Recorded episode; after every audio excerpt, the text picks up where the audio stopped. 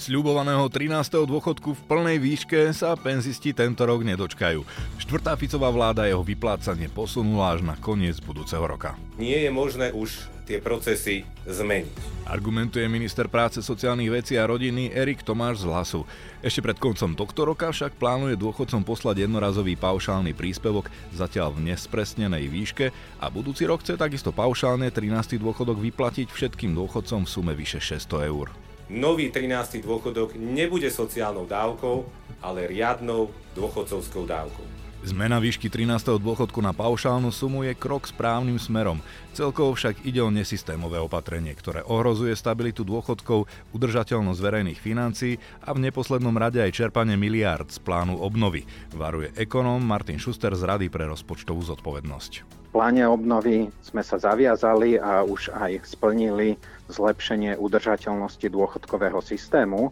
A pokiaľ by sme zaviedli 13. dôchodky, ktoré zatiaľ vieme, že sú spojené s viac menej elimináciou alebo minimalizáciou rodičovského bonusu, ale stále by to nejakú jednu až dve desatinky mohlo zhoršiť udržateľnosť dôchodkového systému, takže toto bude problém z pohľadu plánu obnovy. Navyše, podľa ekonómov z pohľadu skupín, ktoré sú ohrozené chudobou, drvivá väčšina dôchodcov 13. dôchodok ani nepotrebuje.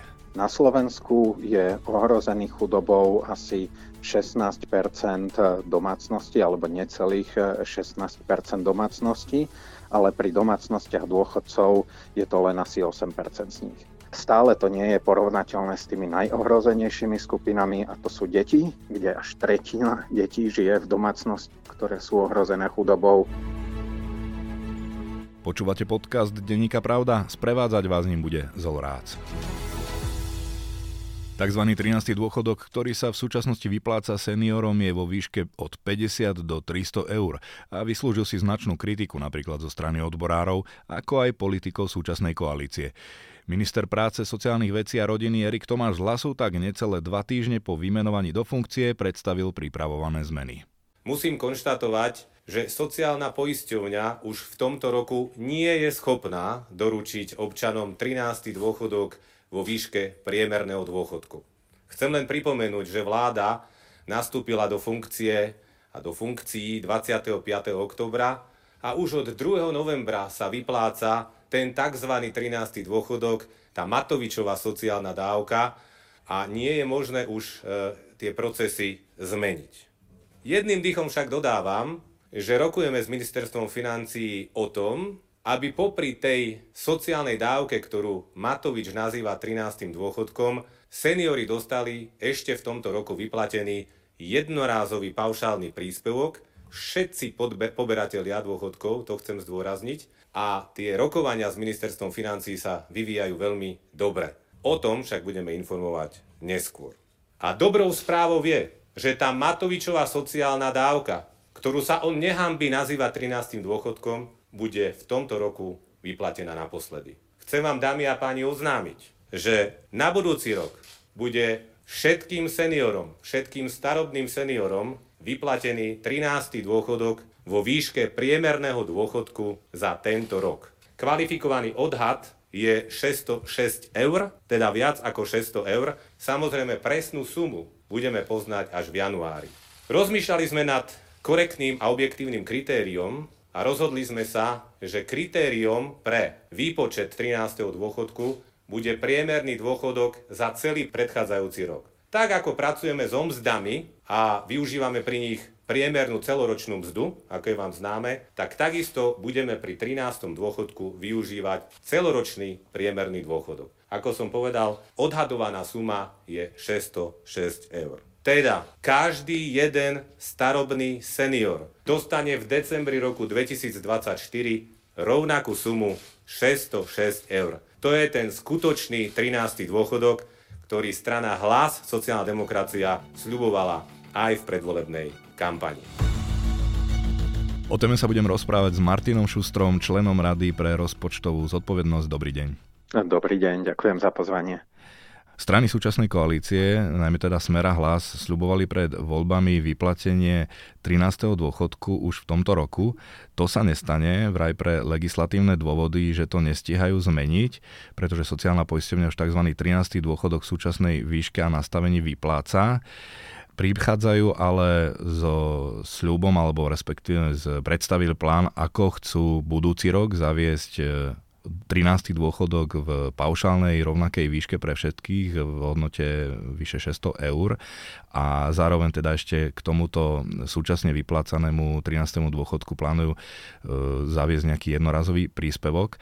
Ale e, ešte sa spýtam predtým, ako prejdeme k tým podrobnostiam. Dá sa povedať, že týmto teda nesplnili svoj sľub voličom?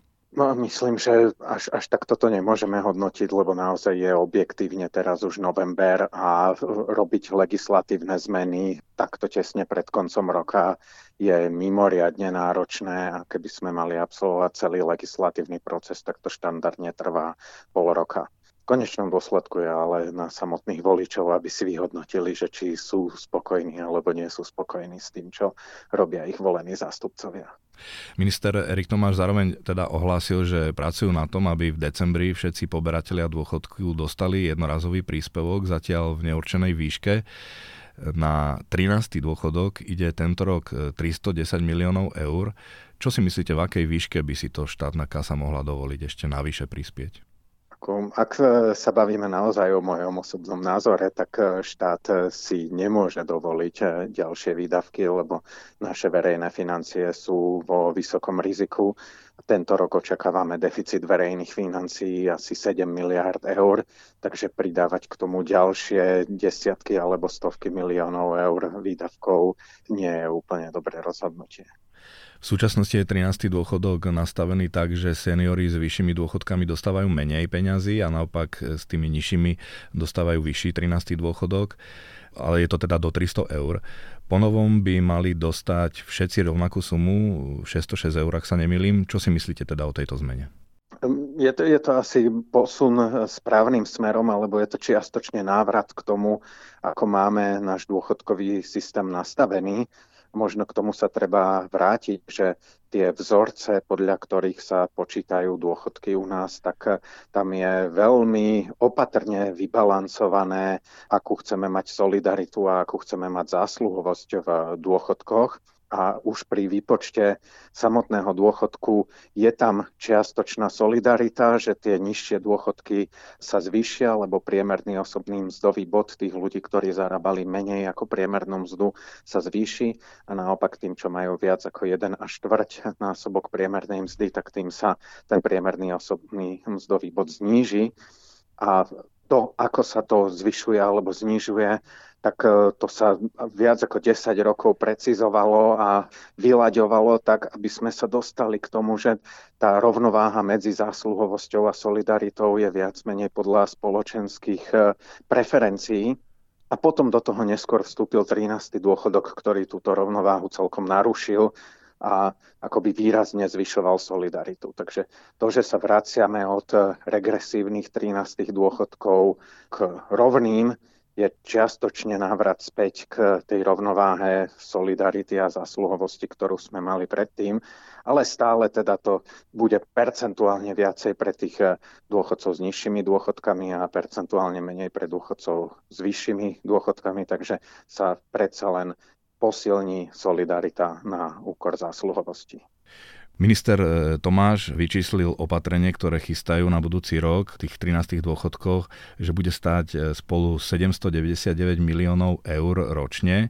Na 13. dôchodky má štát už teraz vyčlenených 310 miliónov eur, 50 miliónov vraj našla sociálna poisťovňa a 315 miliónov predpokladá minister, že získa zo zmeny spôsobu vyplácania rodičovského bonusu. K tomu sa ešte dostaneme, ale 124 miliónov eur ešte musí štát niekde nájsť. Minister Tomáš zatiaľ nepovedal, kde ich chce nájsť, ale hovorí sa o zvýšení bankového odvodu alebo znížení odvodu do druhého piliera. Minister sa však ani k týmto otázkam takisto na teraz odmietol presnejšie vyjadriť. Kde by ich teda podľa vás mohli získať? Kde vidíte priestor? Tak e, to už je na ministrovi financií, alebo mali by to asi spolu minister financií a minister práce nájsť. Dostali od e, minulej vlády Lego kocky, kde je priestor asi až za nejakých 8 až 10 miliard, takže z toho si môžu vybrať alebo nájsť aj ďalšie opatrenia. K tomu treba pridať to, že Slovensko potrebuje znižovať deficit každý rok aspoň o 600 miliónov eur, ale ideálne aspoň o miliardu eur každý rok. Takže teraz k tomu pridávame na rok 2024 nejakých 120 miliónov eur, čo bude treba konsolidovať ale tých 50 miliónov eur rezervu, ktorú našli vo Fonde sociálnej poisťovne, to je myslím len jednorázová úspora, čiže v ďalších rokoch to bude asi 200 miliónov eur, ktoré treba nájsť na financovanie takéhoto vyššieho 13. dôchodku. A to samozrejme ešte nad rámec toho, že celé verejné financie sa potrebujú ďalej ozdravovať. No ako som spomínal, kvôli 13. dôchodku v tej výške 606 eur budúci rok chce ministerstvo zmeniť spôsob vyplácania rodičovského bonusu. To chce vlastne urobiť v tom jednom legislatívnom balíku, keď bude zavádzať tento 13. dôchodok zvýšený. Tá zmena má spočívať v tom, že dieťa by určovalo, či dá svoje 2% z daní rodičom alebo mimovládkam, ako to bolo doteraz.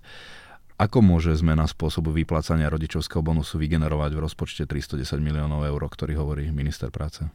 Rodičovský bonus, tak ako bol zavedený minulý rok, tak je to vlastne úplne nová sociálna dávka, dosť nesystémová, nepatrí do nášho systému a zvyšuje náklady sociálnej poisťovne a tým aj deficit štátu každý rok naozaj o viac ako 300 miliónov eur. Takže tým, že by sa financovanie presunulo na asignáciu dane, tak e, tento deficit e, viac ako 300 miliónový, ktorý už je súčasťou rozpočtu na tento rok, aj predpokladov na budúce roky, tak e, by bolo možné využiť na niečo iné, napríklad aj na 13. dôchodok.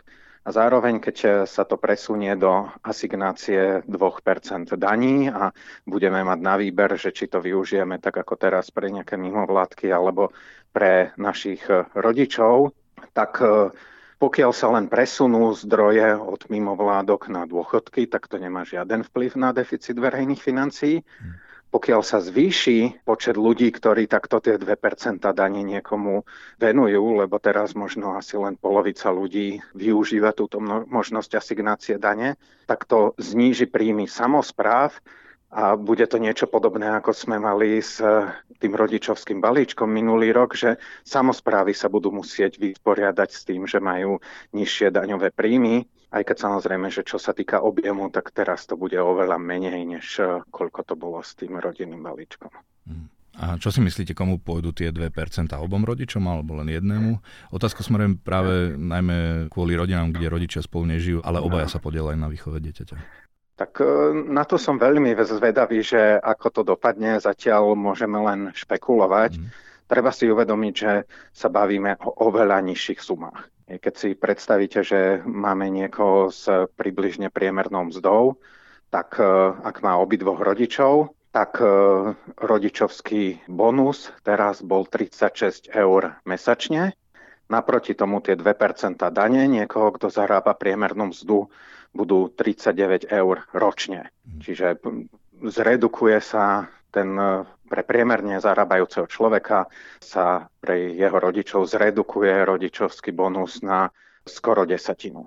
Mhm. A pri takto malých sumách si myslím, že už e, ľudia nebudú môcť rozmýšľať, že ako to spravodlivo rozdeliť medzi tých rodičov, ale buď sa nejako dohodnú a dokonca by som si typol, že mnohí z tých rodičov povedia svojim deťom, že nech im neposielajú takéto sumy v desiatkách eur, ale nech to naďalej posielajú na rôzne krúžky pre deti alebo na šport alebo na zdravotnícke zariadenia, ktoré to možno viacej potrebujú. Ehm, dal by sa podľa vás nastaviť ten 13. dôchodok tak, aby bol flexibilný podľa aktuálneho výkonu ekonomiky, aby tak nezaťažoval verejné financie a zároveň by nejakú pomoc tí dôchodcovia predsa len dostali. Nebola by toto cesta? Je, je to zaujímavá otázka. Do určitej miery sú, alebo do veľkej miery sú teraz e, už dôchodcovia tak či tak e, chránení pred e, výkyvmi ekonomiky. keďže dôchodky sú viac menej fixné a teraz aj s mimoriadnými valorizáciami už dosť rýchlo reagujú aj na zmeny v inflácii, ako sme mali vysokú infláciu posledné dva roky. Čo nám zostáva, možno, možno posledné, čo nemáme úplne dobre vyriešené, je, že ak by sa ekonomike veľmi dobre darilo, tak dôchodky rastú len o infláciu a príjmy nás ostatných, ktorí pracujeme, tak eh, môžu rásť rýchlejšie. Naposledy sme takéto situácie zažívali medzi rokmi 2003 a 2008, keď eh, mzdy a celkovo ekonomika rástli oveľa rýchlejšie než dôchodky a roztvárali sa nejaké nožnice medzi príjmami pracujúcich a príjmami dôchodcov. V súčasnosti keďže mzdy už rastú miernejším tempom a aj naša ekonomika rastie tempami okolo 2 až 3% ročne, tak uh, už tá úroveň dôchodkov viac menej sa drží podobne s úrovňou pracovných príjmov ľudí. Ale ak dúfame do budúcna, že naša ekonomika znovu rýchlo porastie, tak e, by mohol byť dobrý nápad rozmýšľať, že ako sa o takéto výsledky ekonomiky podeliť s dôchodcami len tam treba začať tým prvým krokom. Treba zariadiť, aby naša ekonomika znovu rýchlo rástla. A to nie je jednoduché, to nie je niečo, že sa len rozhodneme, že chceme, aby nám ekonomika rýchlo rástla, ale na to treba urobiť eh, dôležité zmeny vo vzdelávaní, vo výskume, v podpore inovácií a potom to ovocie sa objaví o 5 alebo 10 rokov. Takže naozaj by som odporúčal najprv začať tým, aby sme sa uistili, že naša ekonomika rýchlo rastie a potom možno rozmýšľajme, že ako sa o ten rast, ak sa nám to podarí, podeliť aj s dôchodcami. A inak to, čo hovoríte, že vlastne aj opozícia, zachytil som vyhlásenie predsedu e, Michala Šimečku, predsedu PSK, to opatrenie kritizuje, že nie systémové a zachytil som, že kompetentní pracovali na takom nejakom systémovom zvýšovaní dôchodkov, časti dôchodkov, nastavovali mechanizmus, aby sa časť dôchodkov dala valorizovať na základe tempa výkonu pracujúcich, teda podľa rastu priemernej mzdy. A že vlastne presne to by sa zohľadňovalo každý rok, že vláda by si zasadla a každý rok by schválila, či bude valorizovať, aký, aký máme výkon ekonomiky a okolko. Toto by sa vám pozdával? Tak, no, treba si spomenúť, že kedysi sme tu mali systém tzv. švajčiarskej valorizácie, kde valorizácia dôchodkov bola polovica podľa inflácia, polovica podľa rastu miest a pokiaľ by sme mali prostredie, kde mzdy rastú výrazne rýchlejšie než ceny, tak e, toto by bola výhodnejšia valorizácia než e, teraz, keď je to podľa inflácie. Len voči tomu treba dobre nastaviť aj ostatné parametre.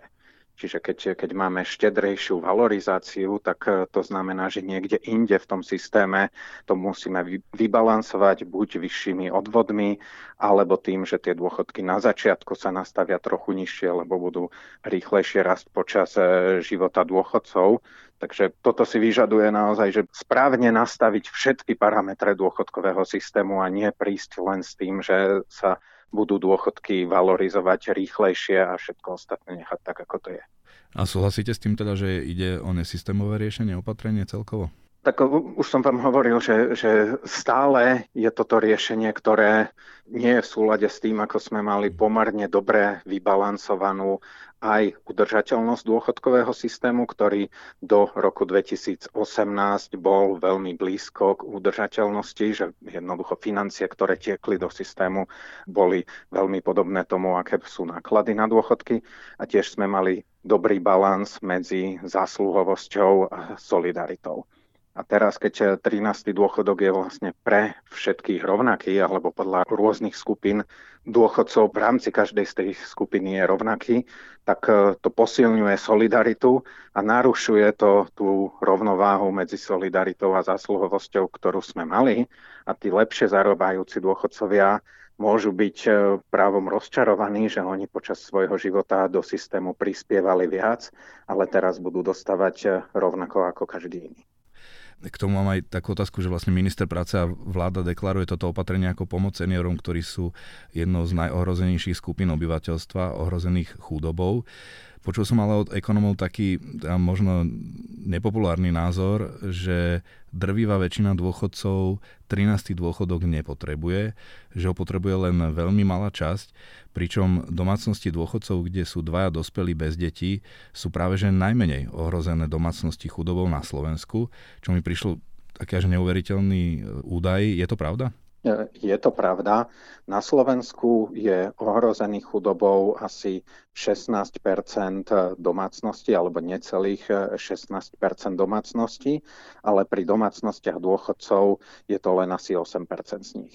A naozaj pri tých domácnostiach dôchodcov, kde je dvojica, Takže aj keď majú dva starobné dôchodky, tak e, z tých dvoch starobných dôchodkov v priemere okolo 600 650 eur mesačne sa dá financovať e, jedna domácnosť tak, aby sa naozaj necítili byť ohrození chudobou je menšia skupina dôchodcov, kde to ohrozenie chudobou stúpa, alebo sú dokonca dve takéto skupiny.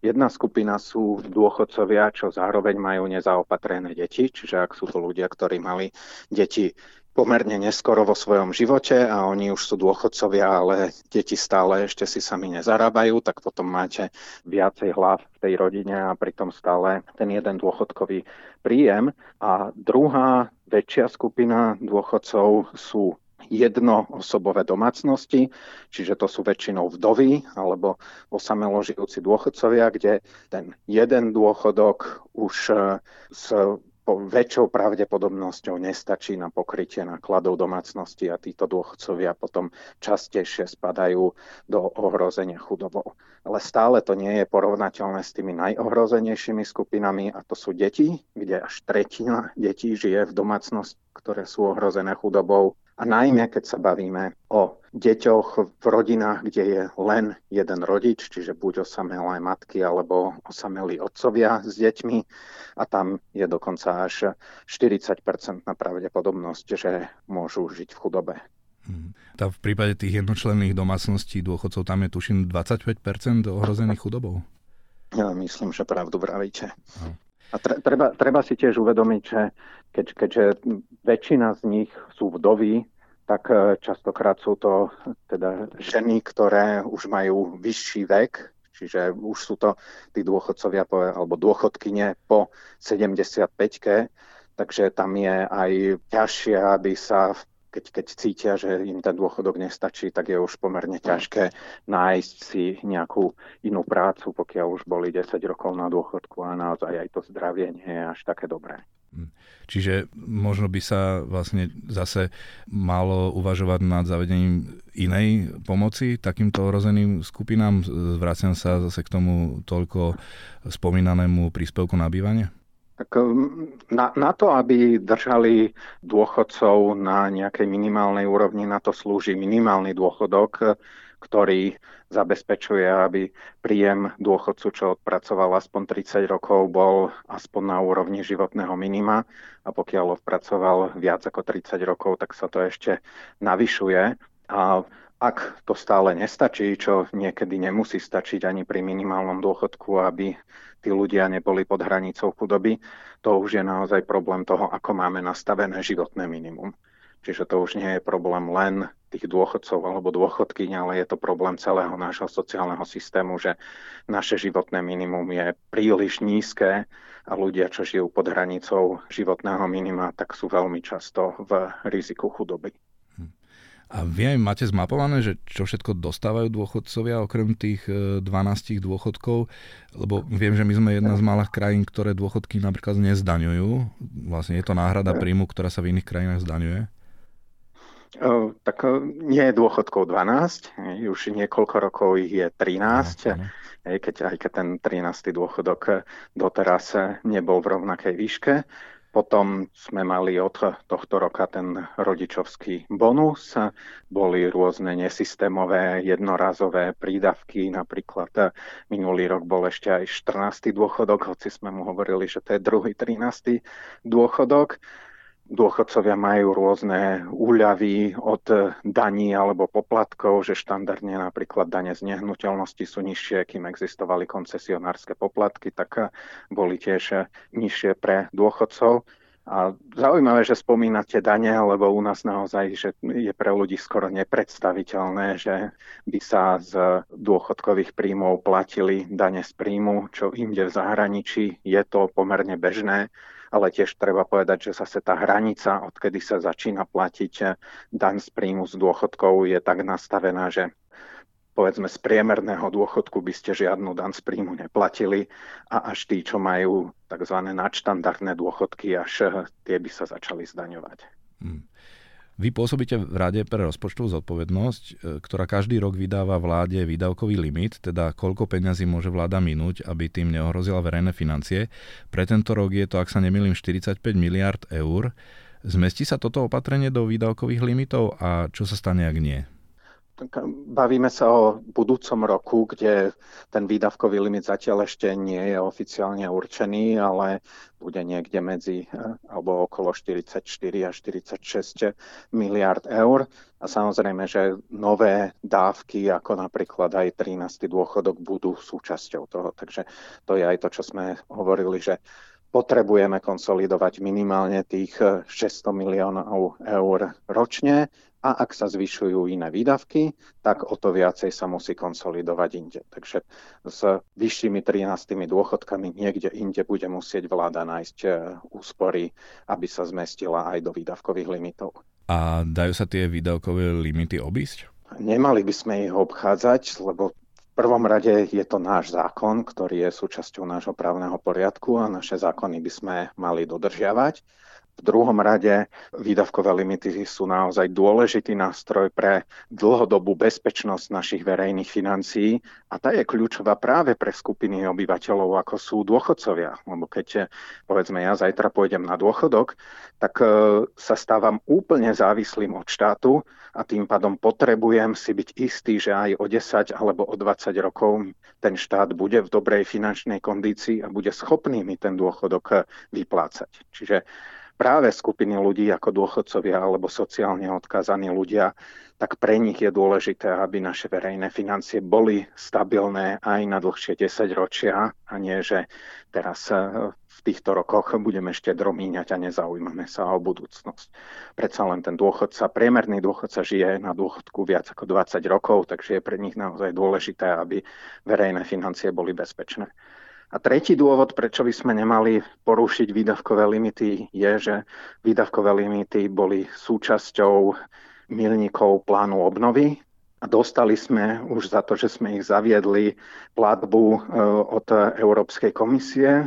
Neviem, či to bola, myslím, že druhá platba, čiže rádovo 700 miliónov eur.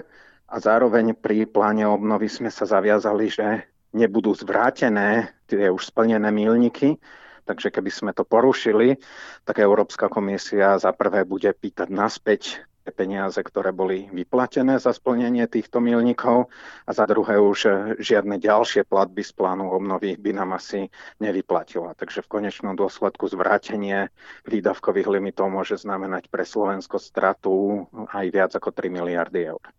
To som sa aj chcel spýtať, že či nemôžu tieto zmeny, ktoré ohlasuje minister práce ohľadom 13. dôchodku a nejaké ďalšie sociálne opatrenia ohroziť čerpanie štvrtej žiadosti, tranže peňazí v hodnote 1 miliardy eur z plánu obnovy, keďže tá je naviazaná na dôchodkovú reformu a na tej žiadosti sa práve horúčkovi to pracuje, pretože ide do Bruselu koncom novembra. Áno, to, toto je ešte ďalší dôležitý aspekt, že v pláne obnovy sme sa zaviazali a už aj splnili zlepšenie udržateľnosti dôchodkového systému.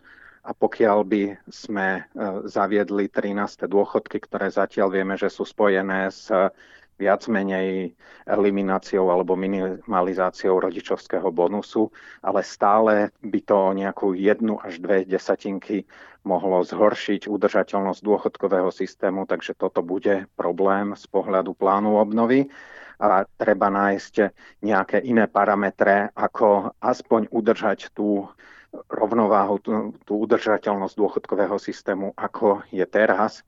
Čiže buď e, spraviť nejaké zmeny v indexácii dôchodkov alebo v tom, ako sa valorizujú novopriznané dôchodky, alebo v tom, ako sú predčasné dôchodky po odpracovaní 40 rokov nastavené tak, aby ten systém nebol až taký štedrý, ako je teraz.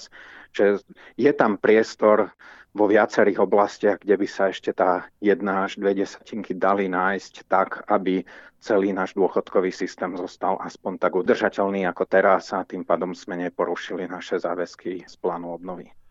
No a keď sa špekuluje o tom, že by tieto zvýšené výdavky mali zaplatiť napríklad banky vo zvýšenom bankovom odvode, alebo že by sa zmenilo to percento, ako som spomínal, e, odvodov do druhého piliera, toto by bola cesta? Čo si o tom myslíte?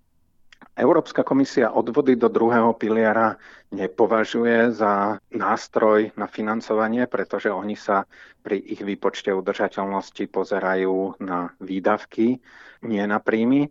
Z pohľadu slovenských e, pravidiel, tak e, tam by to bolo možné, pokiaľ by to bolo trvalé riešenie, pretože my máme trošku lepší alebo trošku obsiahlejší ten e, systém alebo tú metodiku toho, čo započítavame do dlhodobej udržateľnosti.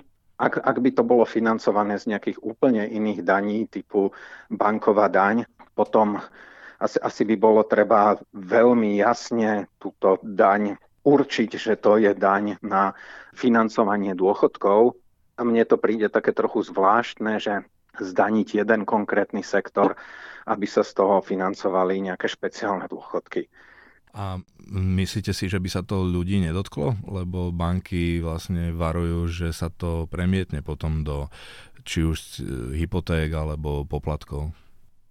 Tak e, bankový sektor u nás je pomerne, e, má pomerne vysoký stupeň konkurencie, čiže v našom bankovom sektore už nie sú nejaké nadmerné zisky, dokonca posledných niekoľko rokov ziskovosť bankového sektora u nás je nižšia než inde v Európe. A pokiaľ bankovému sektoru zvýšite náklady, tak e, skôr či neskôr, možno nie hneď prvý rok alebo druhý rok, ale v priebehu niekoľkých rokov sa určite tieto vyššie náklady premietnú do buď vyšších poplatkov alebo vyšších úrokov na napríklad požičky alebo hypotéky, ale najskôr sa to premietne do nižších úrokových sadzieb za vklady. To sme videli už v časoch, keď sme u nás mali bankový odvod, že vklady na úspory v bankách, že tam tie úrokové miery boli nižšie než v zahraničí. Posledná otázka. Táto vláda vlastne deklaruje, že seniory sú pre ňu dôležití. Vieme, že koaličné strany majú zjavný volický potenciál práve v skupine seniorov alebo starších, čiže je pochopiteľné, že vlastne vychádzajú v ústretí práve tejto skupine. Vieme, že dôchodcov bude pribúdať a keď pôjde do dôchodku tzv. generácia X, teda ročníky, dajme tomu od roku 1965 po rok 1980, budú mať ešte väčšiu politickú váhu ako dnes. Nemôže aj dnešné správanie politikov viesť k tomu, že pod vplyvom sily a váhy tejto skupiny obyvateľstva vo voľbách im budú musieť nadbiehať na úkor udržateľnosti systému, že to jednoducho povedie k tomu, že ich rozhodnutia budú viesť k rozvratu celej krajiny, len aby mali šancu vyhrať voľby? Áno, ale zase sme demokracia a spôsob, akým sa spoločenské preferencie ako, ako to, čo si spoločnosť želá a ako chce nastaviť nejakú mieru prerozdeľovania alebo aký stupeň sociálnej solidarity chceme mať. To sa realizuje práve tým, že ako občania volíme politické strany, ktoré potom záujmy svojich voličov premietnú do nastavenia legislatívy a hospodárskej politiky.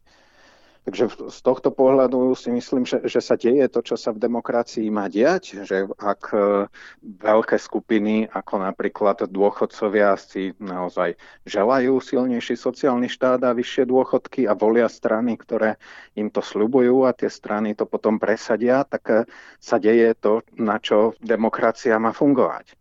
A môžeme sa potom baviť o tom, že či to má vplyv na dlhodobú udržateľnosť alebo na potenciál rastu Slovenska, ale to je tiež o tom, že či si to my ako voliči uvedomujeme, keď volíme a či možno preto alebo napriek tomu aj, aj tak volíme, tak ako volíme.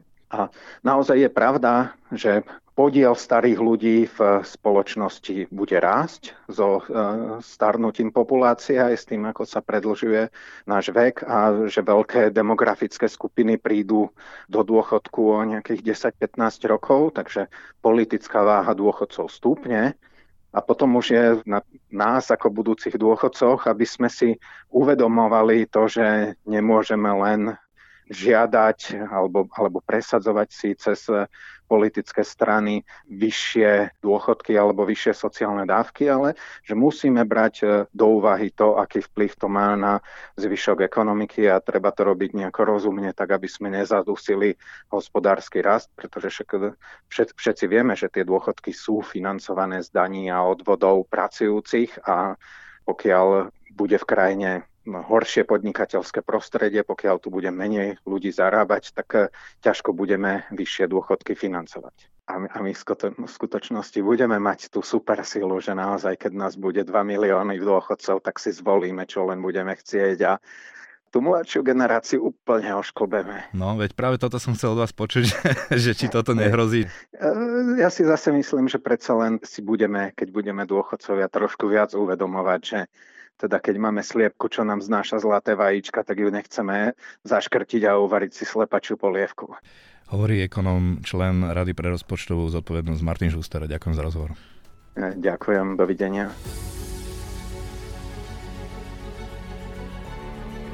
Články k téme nájdete aj v tlačovom vydaní Deníka Pravda a na webe pravda.sk. Počúvali ste podcast Deníka Pravda, ktorý pre vás pripravil Zolorác.